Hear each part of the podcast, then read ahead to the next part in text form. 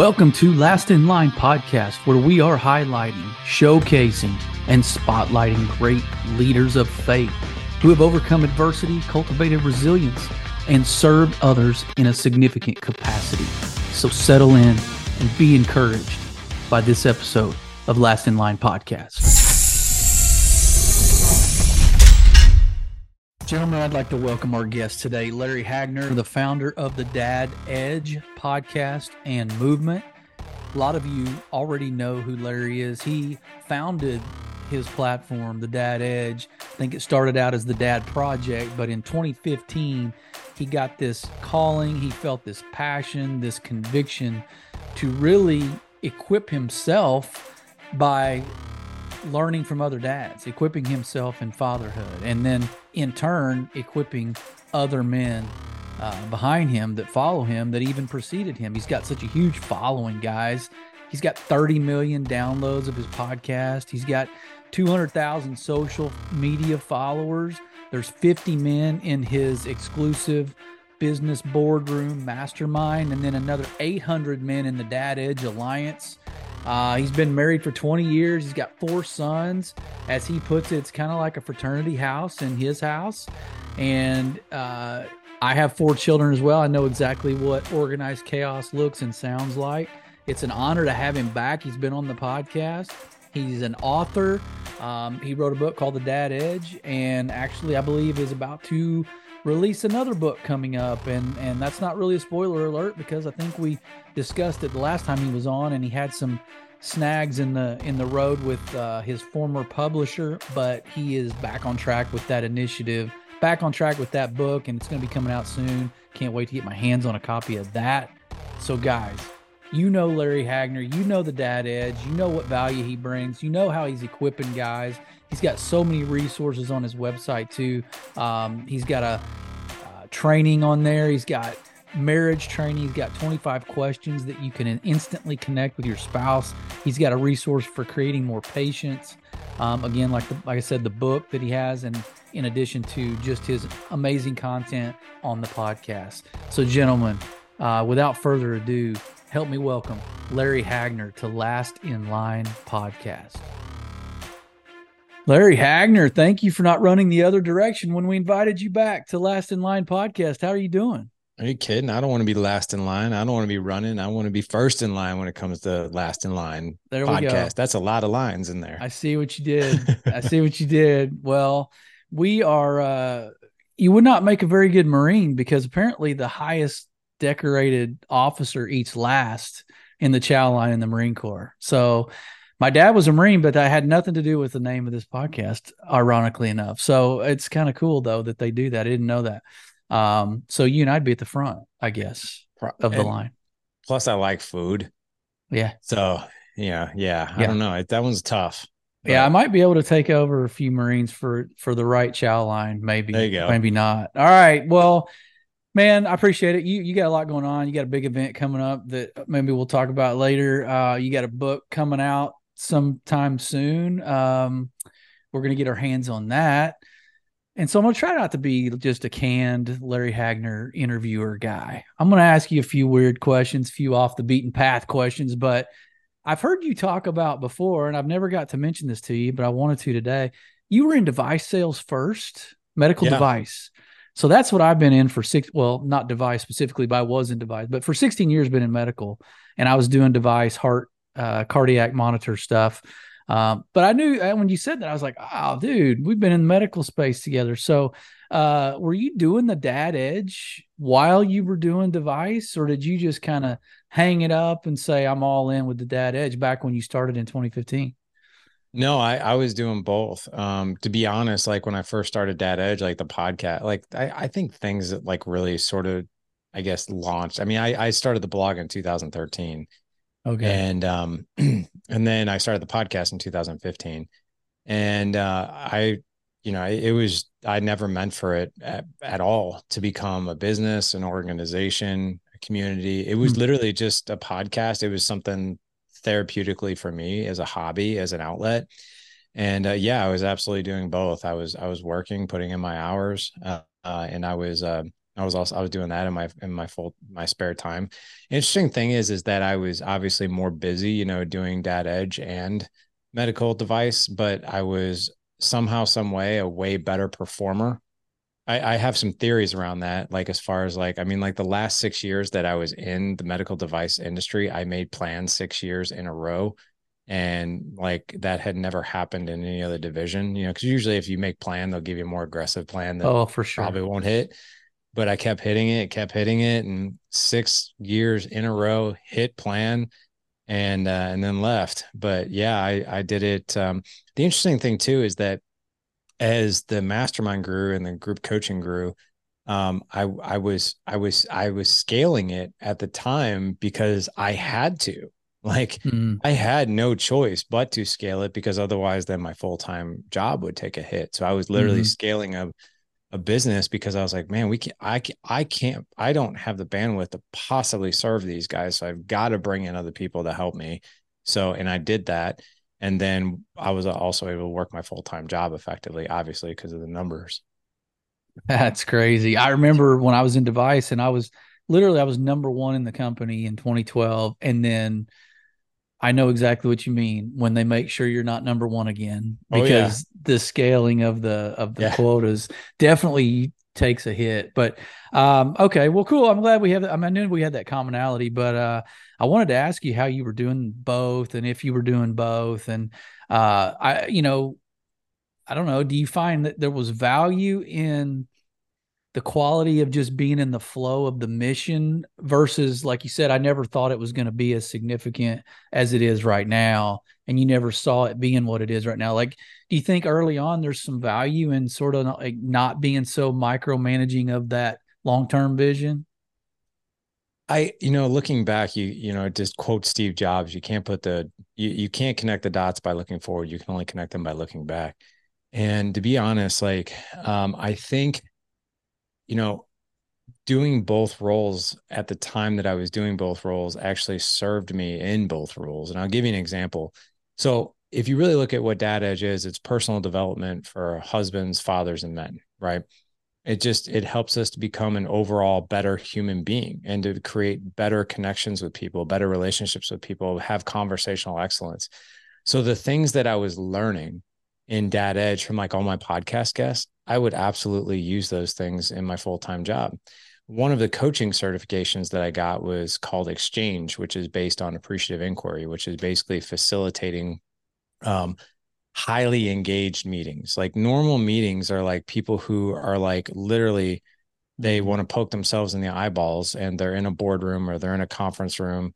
They're being talked at. They're not being, there's nothing collaborative about it you know the exchange approach and that coaching approach is very different. It's actually like bringing all what we call crowdsource wisdom. It's bringing yeah. people into the mission bringing the, the best ideas actually emerge. Like your job as the facilitator and the coach is to actually create the environment where people want to bring the best ideas to the surface. They want to bring the best strategies right? And quite frankly, the reason people don't do that is because they don't feel psychologically safe. I mean, how many times have you been in a, a meeting, a quarterly business review, or a boardroom meeting, and people are like, "Does anybody have any questions or comments?" After they've been talked at for like two hours, and you're just like, they're just ready for it to be over. Yeah, yeah, they're just ready to be over, or they're just like, I don't know if I, what if I ask this question, and they're gonna mm-hmm. be like, mm-hmm. "Why are you even asking this question?" Or what if this strategy I propose is wrong?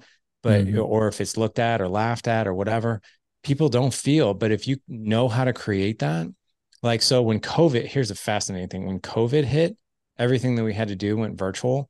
Mm-hmm. So my boss actually saw my skill in being able to create these highly engaged virtual meetings. He's like, dude, he goes, can you train our entire management team? There's 140 of them.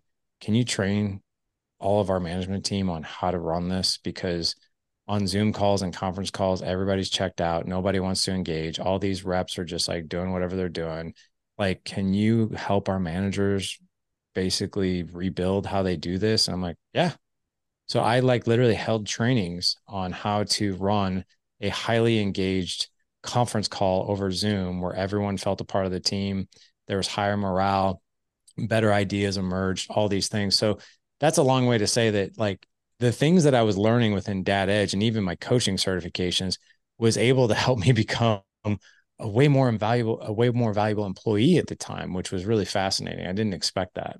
Yeah, I will. I'm going to have to probably pile onto that and, and co-sign what you just said because in my sales job, I'm still in medical sales, but in any sales job, it's all about listening. Obviously, like that's a duh moment, even though some salespeople still don't get that.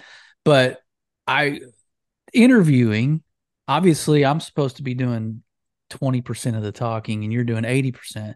And that's really paralleled in sales. And I've found I get way more time with the with the customers. I get way more attention. I get them to elaborate a lot more whenever I'm literally empathy based listening and they don't feel like they're being sold anything. And and that I mean it's funny because I'm just listening to you and then I'm migrating conversation and transitioning and and just asking the right questions and that that'll work anywhere. I mean that'll work with your wife. And i know you've probably covered that in in your communication. Uh it was a great episode by the way. I don't know if that was last week or the week before but 10 10 ways to communicate better i think.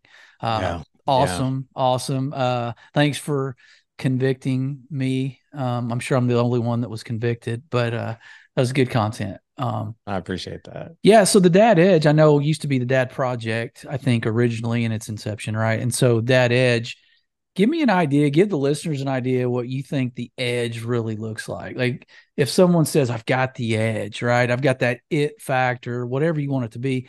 Can you kind of nail that down into a couple things? I mean, it's a broad range, but what's the edge look like as a dad? 100%. So you know, you, you look at someone like a Marine, right? And you compare them to an everyday civilian. You mentioned, you know, the, the term Marines, right? And last in yeah. line. And uh, Marines have a very distinct set of skills to make them, you know, absolutely deadly in combat. They have mm. an edge, right? They have an edge against their when they're up against their enemies. The same, and they have an edge when in, when compared to a regular run of the mill civilian, right?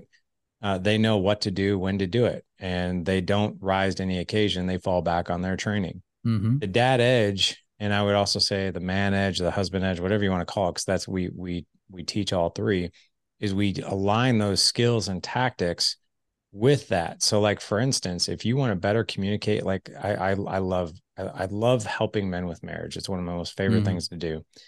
So when I ask men who come and do life with us, like so, for instance, as you and I are talking we're two weeks away from what we call class five of creating an extraordinary marriage. We have 21 guys who are going to do life with me over the next 14 weeks, and I'm going to teach mm. them 10 skills around conversational excellence, communication, connection, and intimacy that they don't know.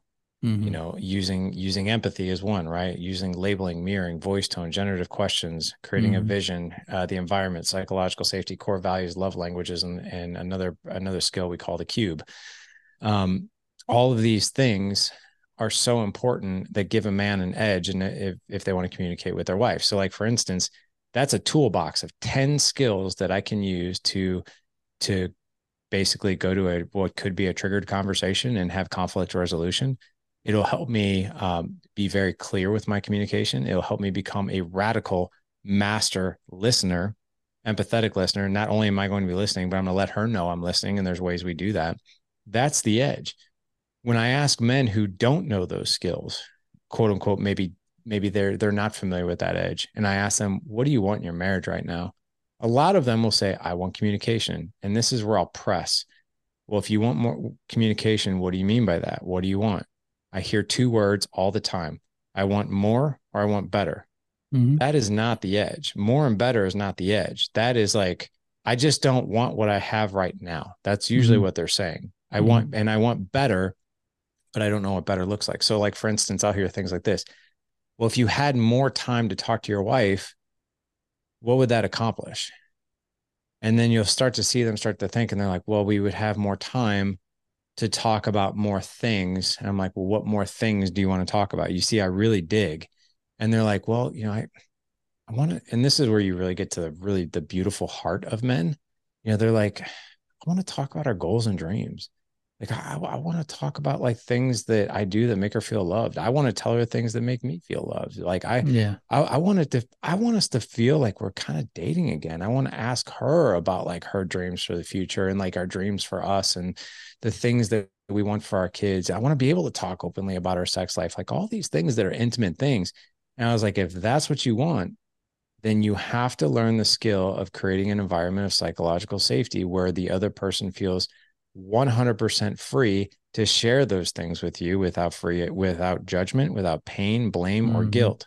You also have to create the physical environment for a conversation like that to flourish. You have to be an empathetic listener. You have to listen for emotion and then label that emotion. You have to be really good at generative questions right? Mm-hmm. you also have to be really good at not using the word why and instead say hey tell me more about that.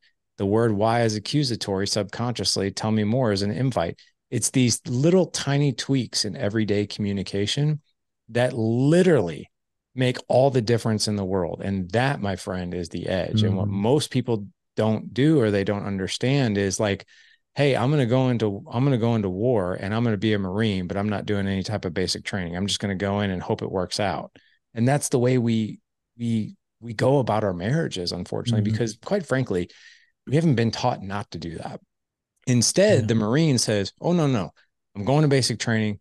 I'm going to learn all these skills. I'm going to become dangerous. And then I'm going to have the edge to protect myself, to defend my country, to, to defend my brothers against that enemy. And I know how to do it. And yeah. this is no different.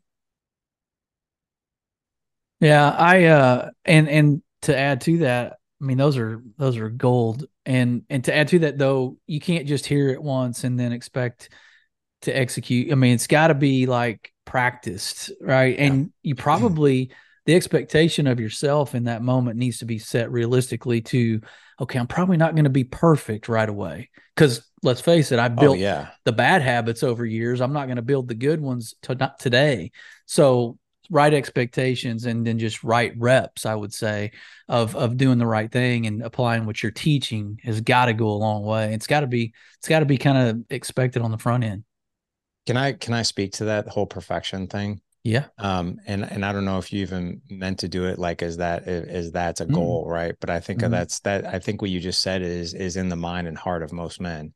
Mm-hmm. Like it's it's got to be it's got to be perfect. It's got to be flawless. Oh no, it it absolutely does not. It, has got to be progress. It's got to be a little bit better than what you were yesterday. I'll give you an example. Uh, I what this was on Instagram. It literally just just happened yesterday um, it, it was actually it was a short reel on how to use tactical empathy using emotional labels when I was on John um um uh oh my god the Punisher. Holy crap i have seen I, I saw I saw it and I can't remember the guy's name. Oh my gosh he was, he was new to me but the, the the real ones like um anyway John uh John had me on his podcast and I I there's a short reel of like hey if you really want to if you really want to let your wife know that you're hearing her and you want to become a really good listener don't just listen for words. Because most men are like well if i hang on every word that'll be good. But what you're doing is is you're hanging on words. You're not listening for what what we call emo- the emotion right? The emotion is actually what connects us as human beings. So if i can see my wife and hear my wife and you know understand what it is that she's feeling i become a much better listener and i become much more engaged in the conversation and she feels much more connected to me. So i, I that was a short reel on that but um what a comment in the comment section was like bro that doesn't work 100% of the time. And i'm like and i i normally don't comment back on people like that and i'm like uh what does work 100% of the time. I was like, yeah, and define work too. Right. That's the other thing. Define what work, what is working. Right. Like, what is that? Yeah. It's supposed to be majority, right? It's supposed to be that it works uh, more than it works better than what you're doing today. So, like, for instance, I said, yeah, I go, I don't know a batter who's ever hit a thousand. I was like, but I know really good batters who hit 300. Yeah. Jordan only made um, I think it was 48% of the shots that he took, which means he missed over half of the shots that he took. There is no perfection, but there is the practice, right? There is the tactic you know? There is like hey i'm going to shoot this way. I know i know how to release the ball. I know how to jump. I know how, what i'm looking at. That doesn't guarantee it's going to go in the hoop but it does guarantee it's got a much better much better chance of going in the hoop if i follow the tactics and the skill and quote unquote the edge of doing yeah. that shot. It increases the odds, but it's not nothing's going to be bulletproof. Yeah, yeah, yeah. I mean, mechanics. You know, you got to work on mechanics, and then eventually right. those position you for success. And you know, if to the person who said it doesn't work, I mean, to me, a work might be different than it is for you working. Like me getting through a conversation without a fight with my wife, that may be a win. Okay, so whatever I did worked. To you, it might be, hey, you know we we finally became intimate after a conversation. That's a win. That means it worked whatever i'm doing. Yeah. so yeah that doesn't work 100% of the time i think could be real real relative. Uh well okay so in my opinion you can't have too much of a good thing. So the message that you have over and over and over still is resonating still is effective. Have you ever come across like this feeling of man, I feel like I'm saying the same. I feel like a broken record. What prevents you from getting stagnant in your mission or the movement or the message? Like, is there any maybe defense against that that you have tactically, or is it there's no real danger of that because what you're doing is working, what you're doing is needed, and it's good information? Like, is there ever any risk in it sort of becoming redundant or stagnant? I think that there's always a risk. I mean, I'm a realist when it comes to that, but I also know that it's the simplest things that work. Right. So, like, I always like to compare things to sports, right? Um, if you have, you know, if, if a batter gets up to the plate and he has a die-hard routine to get his mind and his body in the zone to make sure that he is fully present and engaged and while he's getting ready to swing that bat, and you see it all the time. Different batters will come up, they'll do their routine swing the bat twice, they'll kind of like look over, they'll kind of shake their head or do whatever, right, that they do to gear up for that. But um, what I think is most important is that you've got to simplify this. And that's one thing that that we've done at, at Dad Edge is that we've we've made these things very simple for you to implement and for for them to do. Now in my personal life, like I'll share this with you, right? I believe in conversational excellence with your kids. And I'll use that one thing as an example. Conversational excellence creates connection to your kids. I'm sitting here, I have a 17 and 15 year old, and they love being at home. They love hanging out with us. They love spending time with us. Like everyone has always told me, and I I I encourage every person who's listening to this podcast, don't buy into the BS story when people tell you, oh, just wait till they're teenagers. They won't right. want anything to do with you. Agreed. They won't listen to you, right? If you do the right things, if you connect with them, if you get into their world, if you're genuinely interested in them and you have these, you go to every conversation with curiosity and appreciation, even when it comes to life lessons and, and, and quote unquote mm-hmm. lectures, I don't lecture. I ask my kids really good questions for them to come up with their own solutions. So I don't have to lecture. And usually, here's the funny thing whatever it is my kid is going through that I feel the need to lecture, when I ask the right questions, the solution that they come up with is usually better than whatever lecture I was going to lay out for them that they were going to probably disengage in anyway. So I really and they came up with it. That's even better. Came up with it, right? Yeah. So, like for instance, and I'll give uh, a part of conversational excellence and and the skill that we call generative questions is most people go, you know, they ask their kids, "How was school? How was your day? Do right. you have homework?" Right? It's, it's these default questions that really don't provide any connection whatsoever. But if you get into their world and you ask a curious question, a question that generates something that was a challenge or something that was really, really good that happened to them or something mm-hmm. that they're excited about the next day. So I don't like asking, I, I ask my kids, what was the best part of your day? Now, does that question get old and stagnant? Yeah, it kind of does, right? Even my kids will be like, So you're gonna ask me what the best part of my day is? I think you can vary up any tactic because really what I'm looking for is tell me something that you're grateful for today. Tell me something mm-hmm. that was cool that happened today. And what I'll do is I'll simply reword that question. And I'll just simply say, tell me about a time today where you made somebody else laugh. Hmm. Right. Now, for them, that's a high point moment because they made somebody laugh. Right. Or tell me how you helped somebody today. Or tell me teach me something that you learned today that you think I might not know. Right. And it can be anything. And what really what I'm looking to do in that question is it's not so much the answer that comes back, it is the answer that comes back. But I want them to go on this conversational, emotional, connected journey with me, is really what I want. Yeah. Because, and then when, when they're storytelling, and I don't get a fine, good, busy, crazy, boring answer, which is those are all one word answers fine, good, crazy, school is boring. Yeah. I want a story, right? And when I ask my kids, like, hey man, tell me, tell me how you help somebody today. And they'll kind of like think, what I want them to do is think because they're searching and they're thinking. And they're like, actually, so there's this kid named Kane, the true story. This kid named Kane in, in summer camp.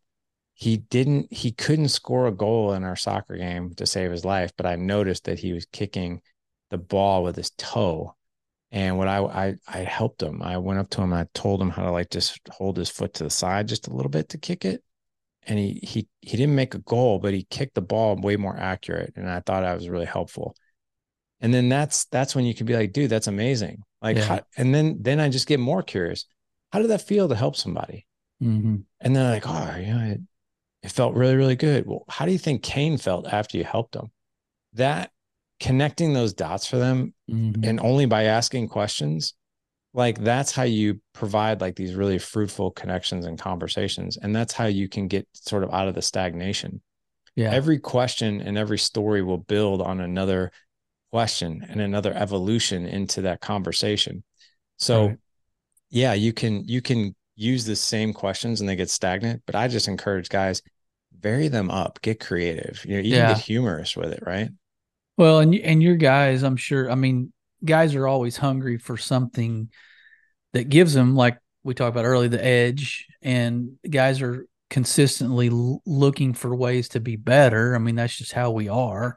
I don't know if it's an inner compet- competition with ourselves or maybe just this kind of defense mechanism against the culture that we're trying to resist right now because it's super super evil and coming for our kids. So we got to, as dads, we got to be kind of on that front edge of our seat and be proactive. Um, well, I was going to do something different in the beginning, but we, I mean, we got traction really quick. And so I'm going to fold this in the middle um, and do sort of a hypothetical. I'm going to have you finish the sentence for me. Okay. Sure. We're going to have this kind of a virtual coffee shop that you're sitting around talking to your three or four closest friends. Um, as a man, I could be more intentional in the area of. as a man i could be more uh, so this is for me or i'm advising people Yeah, it's your, it's you. Uh, You're for saying me. these words. Yeah. so as a man i could be and i'm getting better at this More intentional at, yeah. more intentional at uh listening to god and not talking so much. Like when, when I, I did this this morning uh, i i do the same routine every single morning on my way to the gym. I pop open the hallow app and i listen to the gospel. I love Mhm. listening to Jonathan Roumie. And then you know it's like he guides you through this 10 minute thing and it's like you know what do you want to say to god? And then today i was like let me just listen. So i think it's and, and some really really cool things came back from from Mhm. just that listening so i could be more intentional about not so much not doing so much talking but doing more listening when i'm in my prayer time That's good. Yeah. Yeah. Um, be nice for me to know what's God and what's my own agenda too. Uh, having discernment. Um, all right. How about this? This is you here. The three keys to connecting with my wife are. This is uh this is fresh off of a date This night is right out of your okay. This is right out of your book or out of your last episode or whatever the ten communication. But go ahead. Three no this keys. is this is even fresher than that cool. Uh, so my wife and I, I've been working with a coach for the past three months, and we just uh, culminated today. So we just went on. I just graduated from his program today, and um, the last thing that I had to do was sit down with my wife, and she had to list the things that make her feel most loved and the things that make her feel most unloved, and then I had to do the same back to her. So, like for instance, I'll give you five. Uh, the things that make my wife feel most loved are when I'm aware. And I asked her what that was about. She said, when you're aware of the surroundings, you make a mention of the things that I do, even the little things like going to the grocery store or cleaning up a, a the living room or or seeing how I redecorated a room or decluttered something. Mm-hmm. Um, also, when you kiss me on the forehead, uh, that that shows that it's just such a sign of love with no agenda. Uh, when I'm heard, when I know that you're listening and you're not in your phone, you reflect back to me like some of the things that you might have heard. So when I'm heard, uh, very specific compliments, not necessarily like how great I look, how my ass looks in jeans, but how does my hair look healthy? Do my eyes look bright? Things like that. And then uh, the other thing too is when I when I full force take all four boys and we go do something, we just give mom a little bit of space. So that's literally fresh off of that's nice. 12 hours old. Nice. I mean, doing what you do kind of holds yourself accountable. I mean, you sort of have to walk the walk, right? You can't just have a bunch of masterminds and books and and and content on podcasts. You got to actually walk in those it. shoes, don't you? You do. You you yeah. 100% do. And then when dark times happen because I'm not immune to them, uh you feel like the biggest imposter on the planet. Right? Mm. Um but we all we we all do.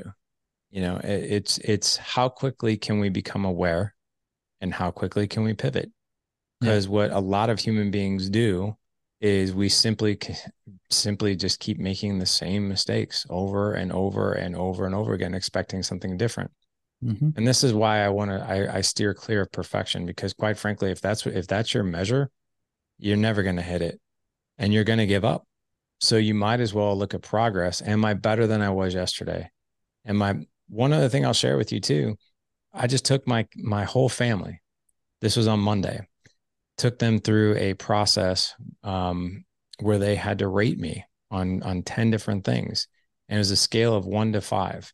One being you never do that, five being you always do that, and everything in between. Mm-hmm. And I hmm. got to I got to I got to hear some things I was doing really good, and some opportunities that really shined a light on some things that I could be better at.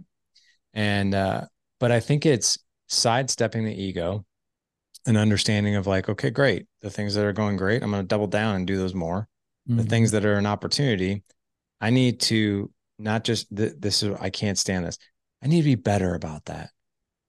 So, like for instance, one of the there were two things that came back that I that I have opportunities for. One is um, being calm under serious duress, like where the kids are going crazy and there's lots of stress in the organization or there's something like I could be my kids my kids told me they're like you're not necessarily like outspoken like impatient or but it's this vibe it's this very distant sort of cold kind of vibe and you're short and you're curt with your words like we just kind of get this feeling like uh, don't mess with them and we don't like that feeling and i don't like to give off that feeling the other thing too is uh, and so if I could be like, well, I need to be better about that.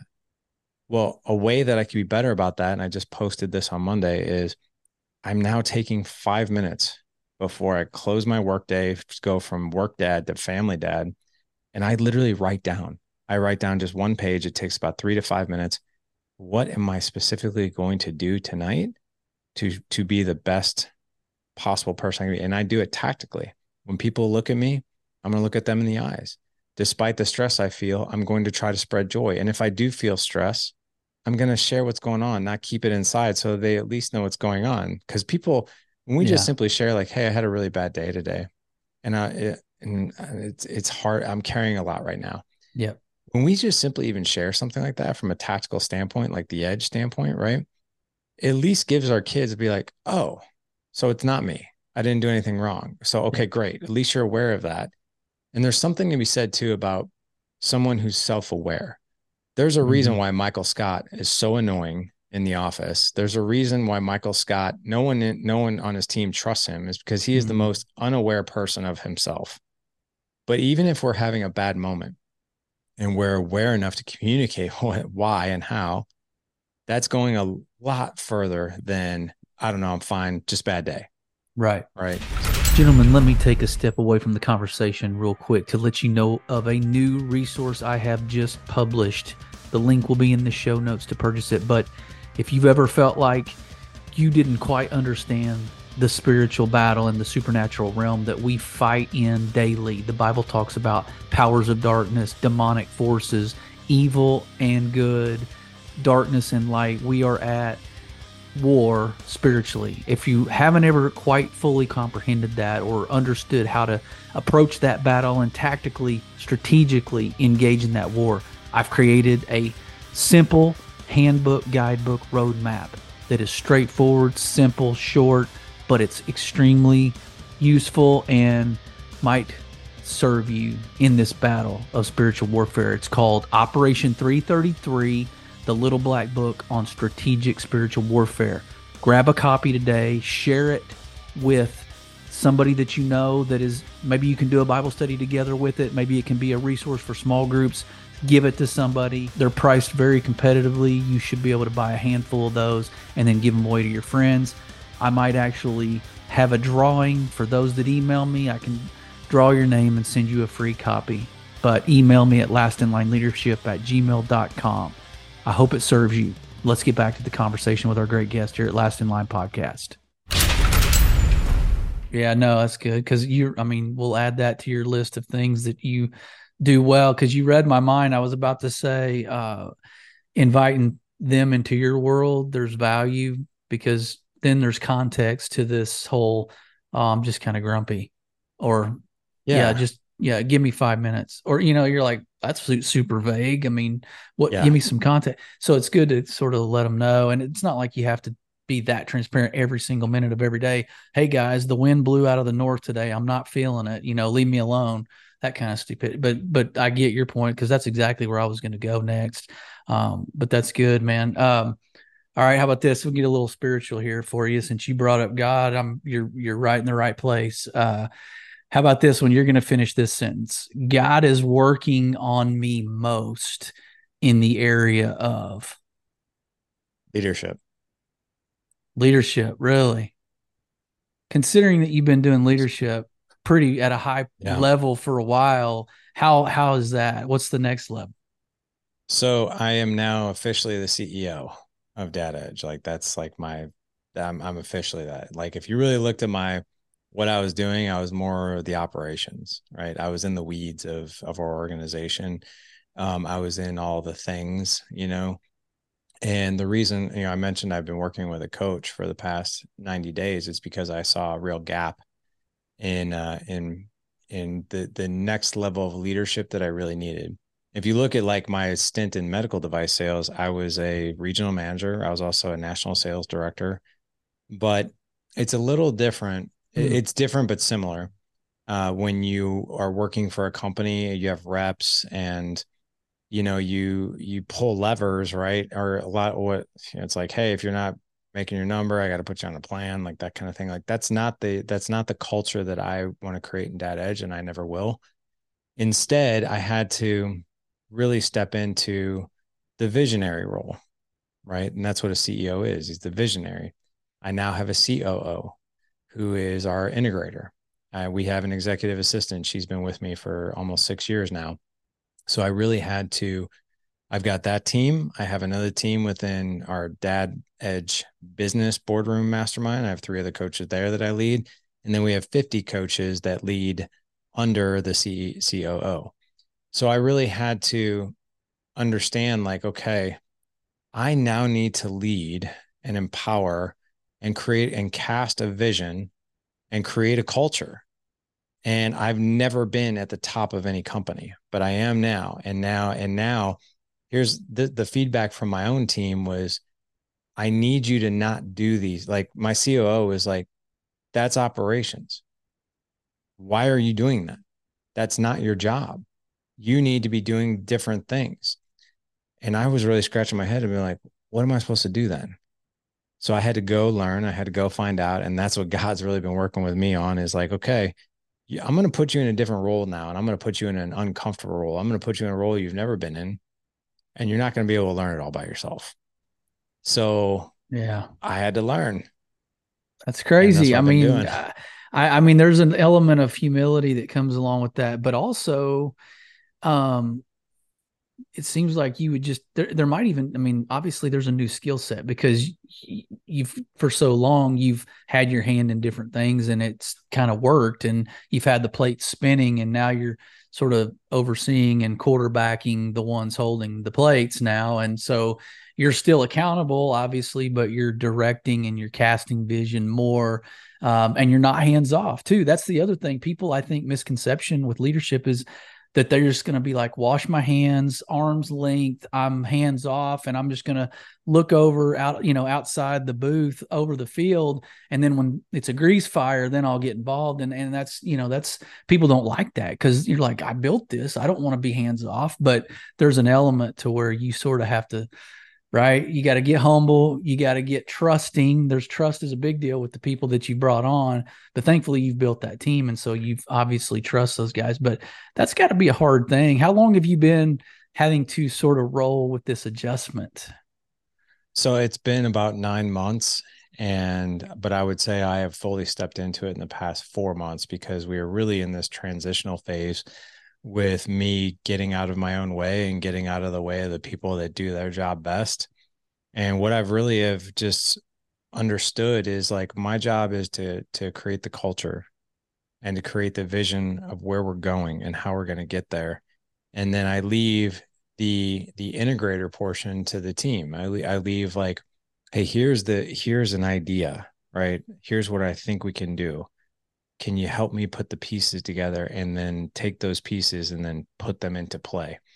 So i kind of like the the sports reference with this because i really viewed myself as more the quarterback when we first started. Like okay like i know the plays and tell the team what to do.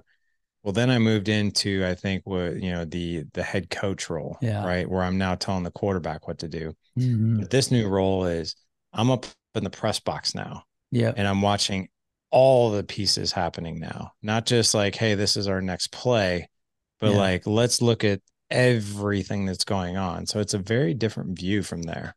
Yeah. And you're yeah. right. Go ahead. Like I've actually have had to eat more humble pie in this role than any other. Like I've had to, my team has had to tell me, stop, get, yeah. get out of my way. Like, like you're actually slowing us down it's really odd. Like I, when I first stepped into this role, I thought like at every meeting, like I had to be the one to get into the how and have all these new ideas. And I would get frustrated when my team was was resistant to it. And I'm like, what, what what's wrong with you guys? Like this is what we're doing.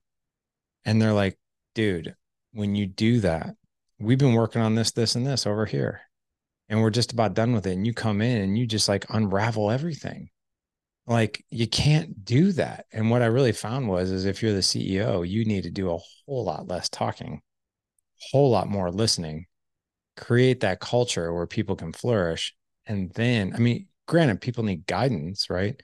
But once you start getting in the weeds and barking orders and taking power away from the people you're trying to empower that's not going to be a good thing it's no, a really delicate dance. Yeah, you've had to yeah bite your tongue a lot, and it's good that you have people that are comfortable enough to be yeah very authentic with you and open verbally with you to say, hey, chill. All right, we got this. You're really kind of being counterproductive here. The more yeah. you get involved, I mean, it's nice to have that because toxic culture would have backbiting. Would people just kind of have the yes men walk away and then be unproductive or you know destructive to the organization and the vision but your guys are at least open with you and you're and you're taking it. And that's good. You're taking it. And uh that part in that first four or five months i'm sure was an adjustment and you probably wish you maybe could undo some things that you may have done or or maybe sure. you would give yourself some advice on how to do that first three or four months differently. Um, what would you say to somebody maybe they're going through that? Maybe somebody's having to a little bit of a transition in that in that vein a little bit. And what what would you say? Hey, if I could talk to Larry back, you know, nine months ago, I'd tell him this. Talk less and listen more. Right. The other thing too is it's not how, it's who. That was a big one for me. I'd get into the how and I'd overwhelm myself and I'd overwhelm my team. I'm not the how guy. I'm the what guy. I'm the where guy, not the how guy. Mm. And I'm hmm. okay with that. I don't want to be the how guy. The how guy is the integrator, right? Yeah. And the how guy is they put the pieces together. I do not want that role. I, I hate that role. So, like for instance, um, we just created a brand new program in the Alliance, which is our that's our flagship program. So that is called the first three months a man enters the Alliance. We we we've we've called it the dojo. We call it the dojo for a few different reasons, but we call it the dojo because it's the first three months of a man's journey. And what we've done in that first three months is it's a die-hard curriculum that creates accountability. Most importantly, it creates connection. It's the same team. It's the same team captain. These guys meet with the same group. And it's a it's an incredible, an absolute incredible program. And it's an incredible kickstart for a man. Hmm. And what we have found, you know, so like we had this grand idea of like, hey, this is how we can do this first three months differently to really like get a man ready then for the alliance, which is they then enter into what we call alliance proper. But putting all those pieces together, it sounds super easy, super easy. But when you get into the how, you're like, wow, there's a lot of moving pieces here. There's a lot of communication here there's a lot of things that need to happen, a lot of I's that need to be dotted, a lot of T's that need to be crossed. And I want to create the dojo and I want to create that culture and I want to create that connection with these guys, but I am not the one to dot the I's and cross the T's. That's somebody else's job that they're way better at it than I am.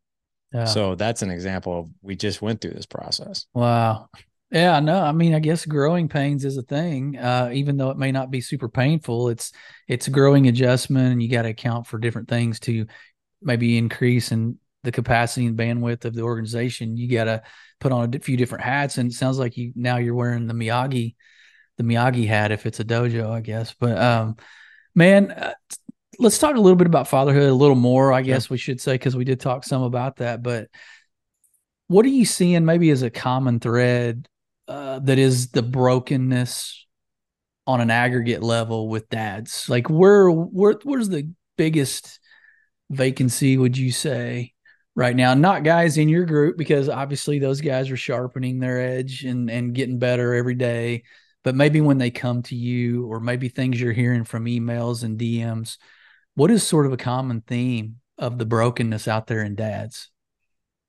There's a lot. That's a big mm-hmm. question, and I'll mm-hmm. and I'll probably try to dissect uh, each one of these. So, um, let's talk about the perception that okay. men have the perception of fatherhood and even marriage. John, I, I don't know. I don't even know where this came from. I, I don't know. And, but it's, if you really zoom out from this perception that I'm about ready to lay on you, it makes no sense mm. whatsoever. But somehow, some way, we have all bought into it. Mm. If I'm going to go sell a medical device like you do and I did, then I, I, eh, so like if I'm going to go sell heart valves, like I I need training. Like I I need to know the anatomy and physiology of the heart. Like I need to know what the atrium is, what the ventricles are, what the mitral valves are, all these things, right? I need to know what oxygenated blood is and and, and I can't remember what what the other oxygenated yeah, yeah. What, what the other type of blood, but I need to know some basics on anatomy and physiology. I need to know exactly what does the device that I sell, what problem does it solve? I need to know how to guide a surgeon how to put this thing in right? And I need to know, I need to give him all the side effects. I need to give him all the pros, all the cons. I need to help him make a decision of, is this right for this patient? Now, I need to be trained on that. So you go work for Medtronic or Cardinal mm-hmm. Health or whatever else, it doesn't matter. They are going to put you through a rigorous, oh yeah, you know, 90 day, 15 week training right? Mm-hmm. And you got to go through, you even got to go through aseptic delivery, which is sterile delivery of of surgical devices before yeah. you can even step into an OR. Yeah. So like, but and so we fully expect that. They're like, okay, I just got my job at Medtronic. Okay, I'm going to go through four months of training. Okay, I can't do really anything until I've graduated this training, and then I can go in the operating room, and then I'm somewhat dangerous. yeah. Right. And but over time, to keep your job, I don't know about the company you worked for, but we were required to have continuing education. We had yeah. to go get certified and recertified in things. When it comes to marriage and fatherhood, our perception is I should know how to do this automatically with no help, with no development, with no skills. And if I have to ask for help, I'm broken. I'm not a man. If my wife and I have to go to couples therapy, something's wrong with us. We're we're headed for disaster. Dude, if I could literally shake a man by the shoulders mm-hmm. and just say, that is the complete opposite of this whole thing. You right. actually have to take the same approach to this whole thing of like, I don't know what I don't know. And but I need to go learn. I'm not saying you got to go get certified in marriage, but but yeah. if you are not continually learning how to connect, communicate, love, support, all these other things that is so important to us as fathers, you are missing the boat big time if you are not learning. It is this mm-hmm. the concepts are the same. So that the perception is one. So change your perception to like, you know what, I need I need to learn some things in order to be effective. So that's one. Number two is most men just we we we lone wolf everything. Right. I put a video out about like this lone wolf syndrome and man, I saw some of the YouTube comments on this of like, you know, how this really hits for men.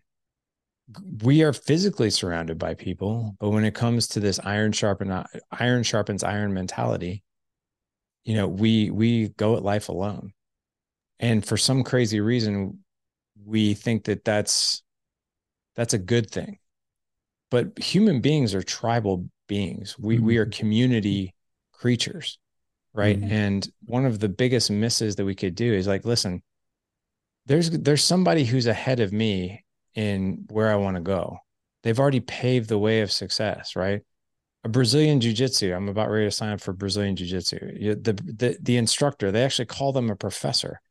The professor and the other students who are ahead of me have already paved the way for my success. Why would I go try to learn Brazilian jiu-jitsu all on my own when I can sign up for this school, roll with other students who are going to make me better, work with an instructor who knows what he's doing versus trying to figure it out. And but you do that in community. You don't do that on your own. So that's let community. me let me add something there if you don't mind. Um yeah. I I wonder if guys think that like back to the perception thing, of course, but it's all about what we think others are perceiving about us because I mean it's obvious if I'm gonna go hunt and I've never hunt before hunted before. I mean, it's obvious I need gun training, safety training. It's obvious I need to know how to load a gun. Like everybody thinks that's obvious.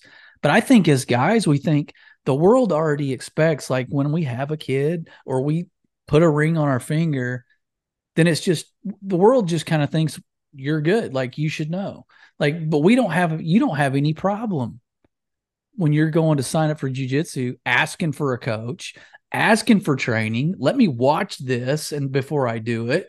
Somebody tell me the pitfall. Like we don't have a problem when it's something we think people perceive us to not know how to do. Yeah. Right? Like I don't you walk in the dojo for the first time, everybody's going to go, he doesn't know what he's doing. So then you're okay with going, somebody help me. Yeah. But when you get married and have kids, you think people are looking at you like, okay, dude, you did it. You must know what you're doing. Go figure it out. I mean, that's the furthest thing from the truth. I agree. What do you see my hat? Yeah. Wildcat Ranch. Wildcat Creek Ranch is what it is. This hat is a hunting hat. Now, here's what I'll tell this goes right along with your story. I I've always told my boys I was basically raised without a father. When it comes to the outdoors, like I know how to camp and I know how to fish. I don't know how to do outdoors any more than that. I don't know how to hunt. I've never hunted in my right. life. Same. I've always told my I've always made my boys this promise. I'm there's a really good chance I won't be able to teach you everything that you you want to learn. But here's what I promise you. If you want to learn something, I will go learn it with you. And I think mm. when you listen, if you're humble like that in front of your kids, like I think the another another perception as a father that I think is off is I got to know it all. Sure. I don't think that that's the case. I think you can you can actually teach humility and coachability by being like, I don't know, let's go figure it out. Never too old to learn. Let's go. Yeah. My kids are always easy, eager to learn, which is great. But I think it's probably because they've seen their old man go through that. So last March, I've never hunted in my life. My 15 year old Mason, he wanted to go hunting. I'm like, I've never hunted. I was like, oh, let's go learn together. I was like, I'll find a place that basically all we have to do is show up and they'll take us through everything. And yeah. we did. we found a place in Texas, Wildcat Creek Ranch, and we showed up, and it was probably the one of the most amazing experiences we've ever shared in because we were both brand new to it. I showed up, he showed up. They we they trained us on the firearms. They took us out. We got three pheasant, 19 quail, and we were we had a guide every step of the way. And it was one of the most incredible experiences I've ever had. And you know why? Because I didn't have to know all the answers. I didn't feel the pressure of like, I got to teach this kid. The only thing I did was like, hey, let's go learn together. And did that diminish the experience? Not at all, right? It enhanced The fact that you needed help. Right. There you go. it put us on the same now there are some things like fishing that that I feel pretty I feel really good. I'm like, hey, here's how you tie a hook on, Yeah, right? yeah. Here's how this is the bait we use for this and that.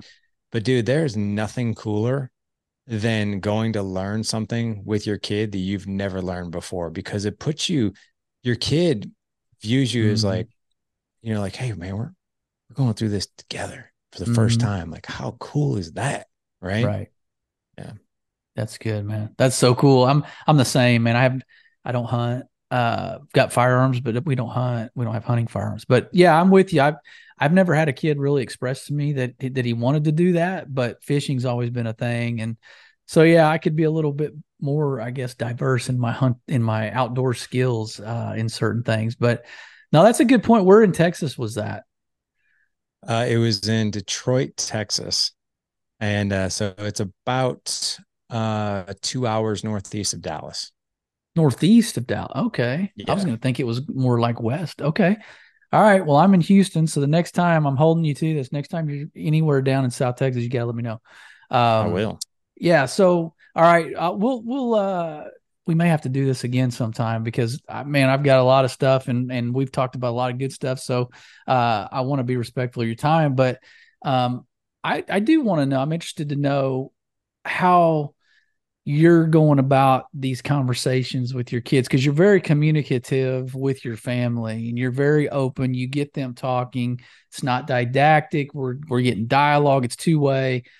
What conversations are you having with your kids, especially the older ones, about the woke culture that we're in and some of the messiness and some of the wrecked complexion that we're seeing when it comes to faith, you know, gender, when it comes to race. I mean, any of the woke umbrella stuff. Are you having any of those conversations? Are they curious? Are you curious whether or not they're curious? Like, what? How does that go with you guys? Yeah. So, you know, it this is not usually something I talk about too terribly publicly, but I'll I'll, I'll I'm definitely open to opening it up. Uh, you know, so here is what I see going on in the world right now. Uh, we're living in probably one of the most dangerous times I think we've ever lived in. Uh, I just had Sean Patrick Flanery on the podcast, who just played in the movie Yep. Nefarious, which I love that movie. I thought he played, he did a di- bang up job. But here's what I'll tell you we are in a society right now, we're in a world right now where good looks like evil and evil looks like good. And we don't know the difference. That's terrifying. Yeah. Right. And I honestly think, like, so for instance, from a political arena, right? Um, I'll just be fully blunt. I don't agree with the person who's running the country right now. I think he's a crooked dude, Mm-hmm. and and I have my own my own opinion on that. Mm-hmm. And I don't like what's going on in the world. Mm-hmm. I'll also say this: uh, the whole, you know, LGBTQ. I don't. I don't even know if I'm saying the acronym right. It's a lot of wor- lot of Uh, letters. Yeah. Right. This whole thing of pronouns, and you know, we now have to, um, we now have to buy into, like, so for instance, there's a kid that my kid goes to school with who thinks he's a cat, and Yeah. he wants to be addressed as a freaking cat. Yeah. And I'm like, you know, when I went to school, when you and I went to school, that would never fly. Uh, you're not a cat. You're a human being. You're a boy. Period. That's the way God made you. And Yeah. I, I honestly think all the, the the the spiritual warfare. I, I don't think this is a human thing that's going on. I think it's spiritual warfare is what I really think is going on. Mhm. There's so much confusion that's being created right now that if you're against that, you're evil. Mhm. right? But if you look at what's even going on in schools and what these kids are subjected to, Mhm. I mean, there's and and they think that they're doing like I'll give you an example. And again, this is my own opinion, probably super controversial. I think it's wrong. I think it's irresponsible. I think you really need to look in the mirror as a parent if you're allowing your seven year old to choose whether they're a boy or a girl. And let me explain that. If the message in, in this in society and the message in school is if you're a, let's just take a boy. If you are not interested in a girl, or if you don't find girls like if you're not, you know, if if you don't like girls, right? Then you could be a girl or you could be gay. Dude, what seven year old what seven year old boy doesn't think girls are disgusting? Like, I mean, I'm not saying all of them, but I annoying. all yeah, remember- they're annoying. well, yeah, they're annoying. Don't touch them. They're gross, right? Ew, right? My, my kid's seven. I'm like, you know, we joked. I was like, yeah, any girlfriends? He's like, ew, gross. No, girlfriends, no. Exactly. But the confusion that you might mess with someone who's got that mentality is like, well, if I think girls are gross, does that mean something's wrong with me? Because the rest of the world is telling me that that might be a problem and maybe I'm Mhm. this. So I think you need to look at a kid's development and their brain development of like, if they're uncertain about, you know, that it's t- uncertain, meaning like they're a boy. Yeah. If they think girls are gross, that's probably normal Yep. to some degree. And that doesn't mean that they're a different gender or they identify as something different. Yeah. I think it's really irresponsible for kids to be subjected to that. Now, here's what I'll say also. Am I against gay people? No. I I don't care if you're gay. If you're gay. I I am not against you and I am not I'm not racist. I am not like I have I have friends of mine who are gay. I don't I could give a shit if yeah. they're gay. I don't think anybody is I just care actually about- saying that. Yeah. Yeah. Yeah, I, I just are you a, are you- are you a decent human being, right? Yeah. Here's where I have a problem is when you force your agenda on a kid that can't make that That's right. decision. That's where I have a problem, That's right. right? Because kids can't make up their own mind. That's that's the rub I to me that. that's So these I mean you use some words to describe it i would say it's abuse ultimately when you're indoctrinating elementary school kids with literature in the libraries talking about graphically sexual things. I don't even care if they're homosexual or not. I don't think that elementary school kids don't need to be reading about sex.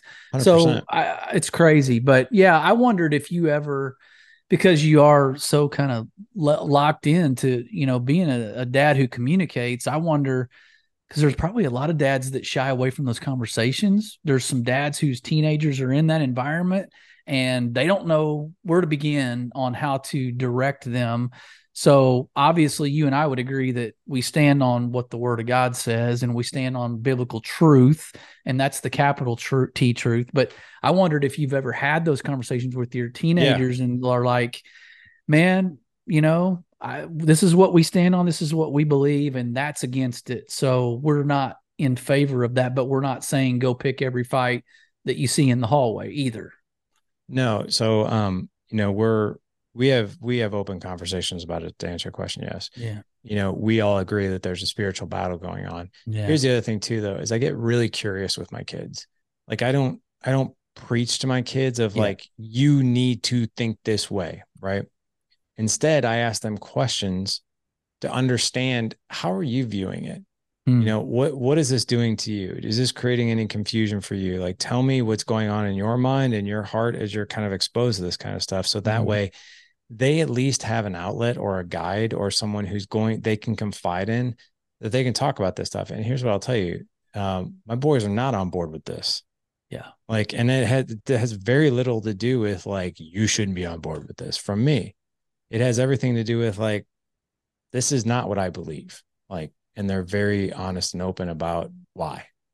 That's good. No, that's good. Uh, again, the more questions we can ask to sort of see where they are and meet them right there in that conversation is the way Yeah. to go. Um, well, hey, uh, this is good, man. I, I have one question more. Um, Yeah. but before I before I go into it, I want maybe maybe have you tell us when you think maybe we can get our hands on the new book and because the question i have at the end is worth ending on so that's what i that's why i'm doing this now uh, and then the event you have coming up i wonder if that's even still open for people to get involved and and sign up or not but talk about some of the stuff you got coming out yeah so we have the book uh, i have the book uh, the pursuit of legendary fatherhood coming out and it should be released. I mean, I would say probably before the end of the year. It was supposed to be released last year, but uh, mm-hmm. my publisher that was going to publish it went bankrupt and really yeah. created a massive delay. But the book is completely done, has been done for over a year. So I would say before, sometime before the end of the year. Uh, the event that you're talking about is the fifth annual. Should be the fifth annual. It's the fourth annual Dad Edge Summit. That's because of COVID. We had to yeah. skip that year. Uh, this year, I'm I'm really excited about it. Above, I mean, I think we only have about 30 tickets left. And uh, but yeah, go, go on to the website, thedadedge.com forward slash summit 2023. But I'm I'm really, really excited about this year because we've always done a really great job and we've seen our feedback of men leave that event you know, feeling 10x how they entered as far as like the arsenal of tools that they have. And we went through a few of them today, but we teach these things at this event. Um, leadership skills, communication skills, marital skills, parenting skills. But this year, we're going to be teaching all that and different things that we have in the past. But there's going to be one thing that's different this year. Every single man is going to be leaving with an incredible artifact in their hand. Mm. And it's called the legacy letter. I'm really excited about one of our keynote speakers, Blake Brewer, who is also on the Today Show. He is the founder of the Legacy Letter. The Legacy Letter, I don't want to spoil it because he's going to take us through a two two hour workshop on writing this letter, and every man in the seat is going to write the letter while he's there through this guided process. But every man is going to lead leave with this letter in hand for what he stands for as a man, as a husband, as a father, what his family stands for. This letter will be passed down to his kids, and that letter will be passed down to his grandkids. Mm-hmm. This will be a generational impact on paper that men will be able to pass down for generations to come, just like a family heirloom. So, you know, we've always been able to have our guys leave with things that I would say are less tangible, right? Because they're more uh, mm-hmm. uh, skills that we can use to connect conversationally and lead and that kind of thing. But this is actually something like in hand that they'll leave with. Whoa. I mean, that's, that's heavy. Uh, and that's, man, that's cool. I, I've thought a lot about stuff like that. I've actually thought about even just doing a podcast that may live forever that is a verbal letter like that to my grandkids, you know, to my kids, and just having that episode out there for four or five generations to be able to, yeah. assuming technology stays consistent. Um, right. Yeah. Yeah. Okay. So here we go. I just wanted to ask this at the end. So I know you went through the project Timothy uh, a few years ago, a couple years ago, maybe, um, or it was a two year project. I, maybe you just last year went through, finished it. Um, with so I know you did it. I think with one of your sons. Am I am I correct in that? So uh, or you did it with a guy and then you did it with a son. I can't remember. Am I right? Close to that's correct. Close? Yes. Okay. It's called uh, Operation Timothy. Operation yeah. Timothy. Okay. All that to say, man. Okay. Once your family, and I don't know the exact day that you guys decided, okay, this is what we're going to believe and stand on, and this is how we're going to live. But what impact has you becoming stronger in your faith had with the type of dad you are, the type of husband you are, the business you're running, how it's grown so exponentially. Like what what can you say about the faith journey and all of the fruit and all of the byproducts that come from strengthening that walk? Such a such an incredible question. Um, I would say that it's made understanding scripture less overwhelming. I would say that's like the that's the easy button, right? Um, and how to incorporate and how to understand how does how does scripture really impact you know my life, right? And how do I give it also, and how do I live it in a way? Mm. And my perception before all this was like, well, man, I got to be pretty much perfect in order to even be like a follower or faith. And if if I'm not, then I'm just I'm just I'm just an imposter, right? I'm just a guy showing up in the seats on Sunday. And that's not the case. Mm-hmm. I would say the whole evolution, there's been several different things that have happened. Going through Operation Timothy helped me deepen a relationship with God and understand what type of God we have, right? Understand scripture and the importance of getting into scripture every single day. But what really sealed the deal for me is um, when I watched The Chosen. Hmm. That, above all, um, that series, if any of your listeners haven't watched that, it's it's worth a watch. No matter where you're at in your faith journey, it's really worth a watch because it's so well done. Dallas Jenkins does such a good job, and Mhm. Jonathan Roumie, who plays Jesus, does a great job. But I didn't know much about the apostles, and this is what I'll share with you. And I didn't know that that I couldn't really understand how the type of person that Jesus was until I saw that on screen. And so the the interesting thing about Jesus is that he knew that there were people like he kept saying in the chosen what I have to say will make sense will make sense to some, not to others. Right. And really understanding what his mission was, right? To to give us an example of how to live our life. We're never going to live up to that example, but we can Mhm. try. At least we have like, okay, now I know what good looks like or what really good looks like. The other thing too is is that um he was here to obviously for all of us to be saved through him, but also to you know take the Jews, the Gentiles, the Samaritans, all these people that were against each other, and say we don't have to have a divide. We all Mm. answer to the same God, and he, he is this, this, and this, and you know break these barriers down. Which I think, if you really look at what's going on in society, going back to our conversation ten minutes ago, these Mhm. barriers are getting bigger and thicker Mhm. and now evil looks like good and good looks like evil um but going back to that i really actually relate to the apostles Mhm. like you know john and simon and and peter uh, i'm sorry um andrew and like all these like if you really look at the series have you watched it I Have not. okay you got to watch it I don't know why. The- I really the- have no answer to that. Why I haven't watched it yet. it's it's incredible. Um, but if you really look at the apostles, like I always thought I would read the Bible and the apostles, like they just were just these flawless human beings as well, and they knew what was going on, and they're just like, "Yep, we're good." The apostles were like, "I, I don't really know what's going on. Do you?" No, I don't really know either. But I, I'm gonna fo- I'm gonna continue to follow him because he's he's. I really feel like he's right about a lot of things, right? But like li- they had no idea what was even coming next but they knew that there was a mission and a purpose and reasons why they were doing it and they were just obedient Mhm. and i think there's something to be said about there's so many messages in that series like so Mhm. for instance like i now have a different view of and th- these are conversations i have with my kids of when we go through challenges crucibles and even some suffering it's really to make us stronger and Mhm. before I'd be like, God, why the heck are you doing this to me? You must be really evil. Hmm.